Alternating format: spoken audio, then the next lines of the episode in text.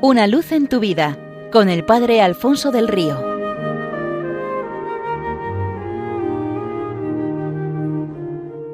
Un cordial saludo para todos los oyentes de Radio María desde el Seminario Diocesano de Getafe.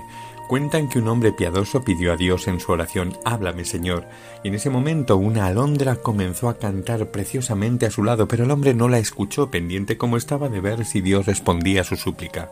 De nuevo se dirigió a Dios y le dijo Señor, haz que te vea, baja desde el cielo a visitarme. En este momento una estrella brilló con fuerza en el cielo emitiendo continuos guiños, pero nuestro hombre no la vio porque estaba muy atento a ver si Dios irrumpía a su lado. El devoto hombre comenzó a gritar Señor, muéstrame al menos un milagro como los que hacías antaño. Y en ese momento nació un niño en la casa de al lado, pero él estaba demasiado pendiente de algún suceso de gran espectacularidad. Aquello se le escapó y no percibió el milagro de la vida. Entonces llorando de rabia y desesperación gritó Señor, tócame y hazme ver que estás conmigo, que de verdad eres el Emmanuel. Y una mariposa se le posó dulcemente en el hombro. Nuestro hombre la espantó dándole un manotazo y continuó su camino desilusionado, triste, solitario y con el corazón lleno de temores. En lo cotidiano y sin gran aparato escénico nos visita el Señor. Así apareció en la vida de María un día cualquiera mientras ella hacía lo acostumbrado. Allí, sin efectos especiales deslumbrantes, Dios se abajó hasta la Virgen y, pedido su consentimiento, vino a buscarnos a cada uno de nosotros. La escena de Nazaret se repite en nuestra vida. Si estamos atentos, descubriremos el irrumpir de Dios en lo cotidiano. Si le acogemos, contemplaremos el desplegarse de su amor a nuestro alrededor. Nos necesita para ello y pide entrada en nuestra vida, pero lo hace sin espectacularidades. Estemos atentos al acontecer cotidiano y veremos llegar a Dios y abrazar toda nuestra vida. Luisito tenía doce años, estaba cursando primaria y por dos veces había sido suspendido y repetía curso. Era un muchacho grande, lento de reflejos, con algunas dificultades de comprensión, pero siempre sonriente, dispuesto y servicial. Se había convertido en el protector de los más pequeños. Uno de los acontecimientos más importantes del año era la representación navideña.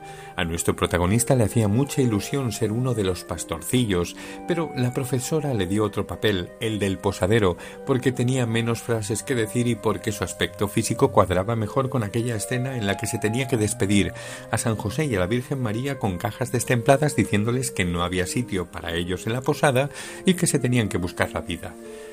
El día del estreno, el salón de actos estaba lleno a rebosar de abuelos, padres, hermanos, amigos. Ninguno vivía las fiestas con tanta intensidad como Luisito. Llegó el momento de la entrada en escena de San José, quien avanzó despacio hacia la puerta de la posada, sonriendo tiernamente a la Virgen. Llamó a la puerta de madera pintada en el decorado. Luisito el posadero ya estaba allí atento a la espera. ¿Qué quieres? preguntó molesto el posadero tras abrir bruscamente la puerta. Buscamos un lugar donde alojarnos, en otra parte. La posada está llena. La recitación de Luisito era tal vez muy estática, pero decidida. Señor, hemos buscado en vano por todas partes. Llevamos varios días de camino. Mi esposa está a punto de dar a luz. Estamos muy cansados. Ya os he dicho que no hay sitio para vosotros en esta posada, replicó bruscamente el posadero.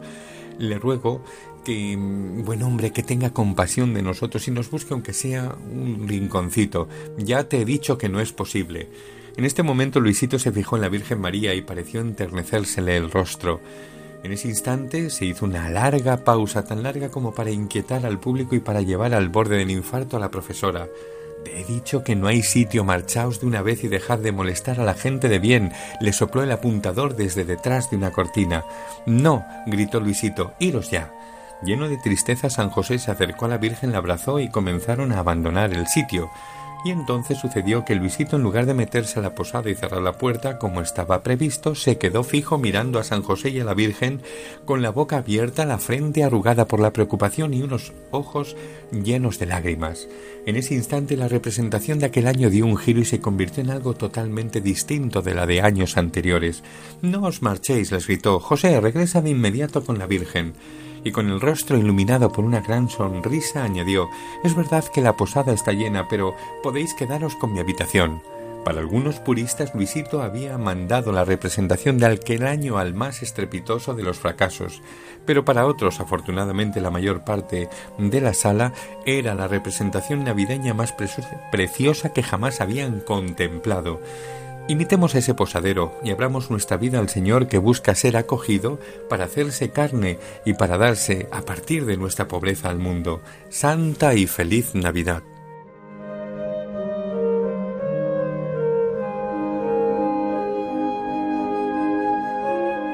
Una luz en tu vida con el Padre Alfonso del Río.